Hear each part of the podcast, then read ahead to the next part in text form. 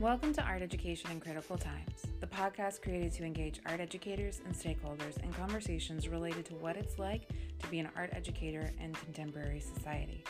I am your host, Jennifer Enfinger, and on today's episode, Art Education is Equitable Practice, we are diving into the life and work of Antonia Darder to engage in a discussion centered on what it means to provide equitable, relevant arts education experiences for our students and communities.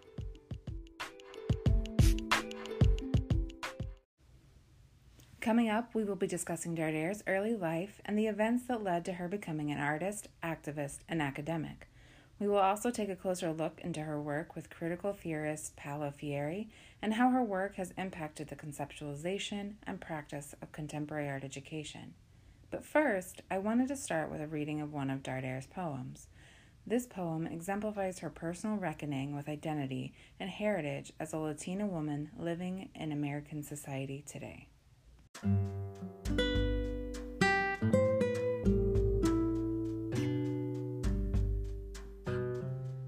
The unexpected reappearance of Don Quixote. I step into a cold and snowy Boston morning to meet my bus. Inside, a toothless old man loudly sings a long forgotten Venceremos song from the Spanish Civil War.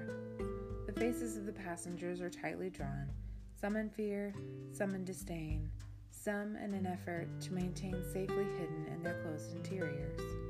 As I wiggle into place, he yells out to me across the crowded bus Eres Puertorriqueña? I contemplate for a split second whether to enter into his world. I look into his eyes and step in. Si, I shake my head and smile. Pero mija, estas para ti. He closes his eyes for a moment in a fitful effort to retrieve a melody from the cobwebs of his rusty remembrances. And then he begins to play a perfect rendition of En mi viejo San Juan on a kazoo. The old familiar tune warms my heart and brings a smile to my face and to the other Boricuas who now cannot resist to smile as well.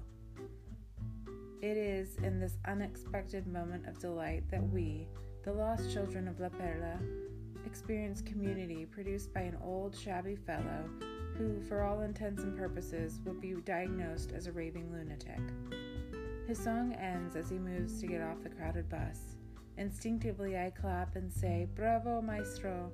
He smiles, bows, and affirms the courage of my spirit. Tu si tienes valor. He steps gallantly out into the cold world once more.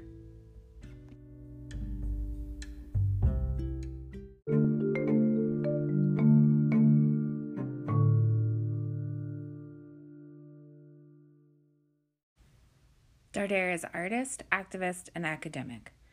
In an interview with Claudia D. Hernandez from 2014, Darder refers to herself as a survivor.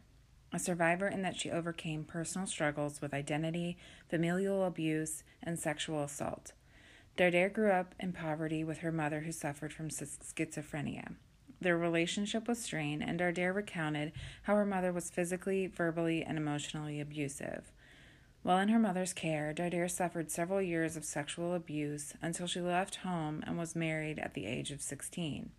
It wasn't until much later, after the births of her three children, that Darder really began on her journey as an academic and as a voice for equitable, relevant art education experiences.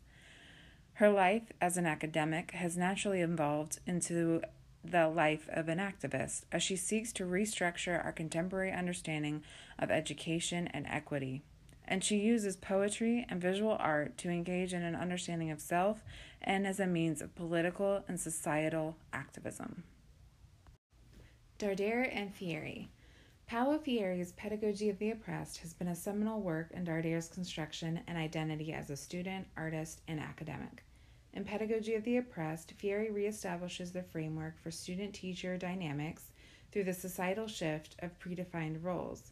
In this new iteration of the educational construct, students are now no longer passive recipients of knowledge that the teacher has deemed important for them to understand. Rather, the student becomes an active participant in the construction and direction of teacher facilitated learning opportunities.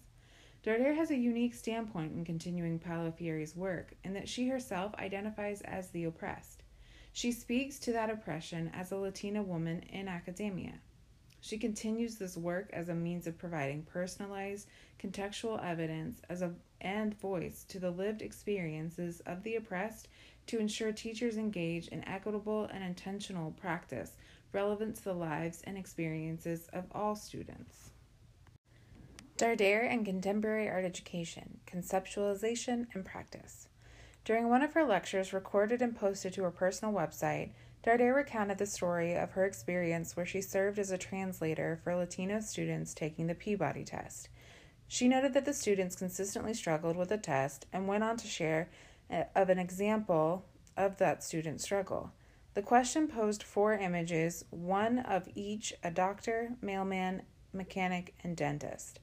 The students were instructed to identify how the images were similar, and they often responded, They help us. This answer was marked wrong, as the answer sought was they are male. Here she notes how culturally we construct knowledge differently. In Western European culture, children are taught to identify the object, whereas Latino culture, specifically working class Latino culture, the emphasis is placed on community and relationship building with children, constructing their knowledge based on that understanding. This is one example that leads into the complexities of understanding the elements and variances of critical bicultural education. Authors Seth Schwartz and Jennifer Unger define biculturalism as comfort and proficiency with one's heritage culture and the culture of the country or region in which one has settled.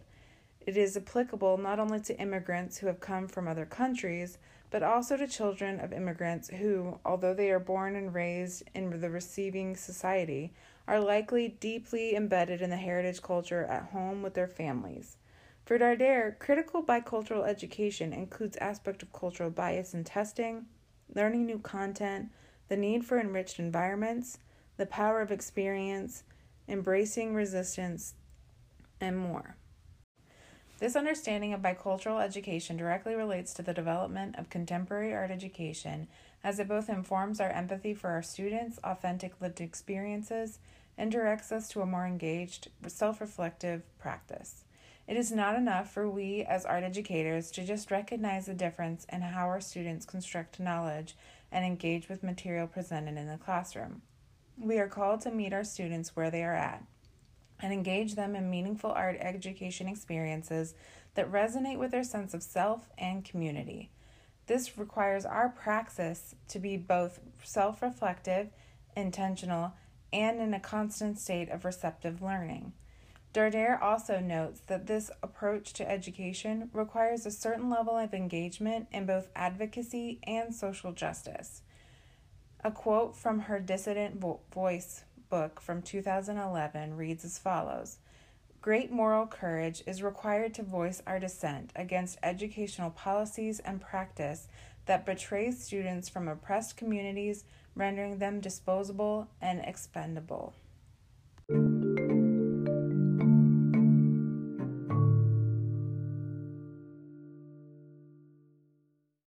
Before we end today, I want to leave you with a few questions to ponder as you continue in your journey as an art educator. How does the concept of critical bicultural theory engage with your art education praxis?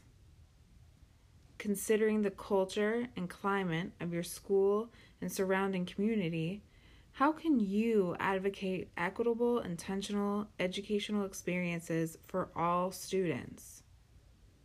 And finally, what are a few practical ways you can engage your students in an understanding of critical bicultural education so as to encourage and foster their relationships with each other and their community?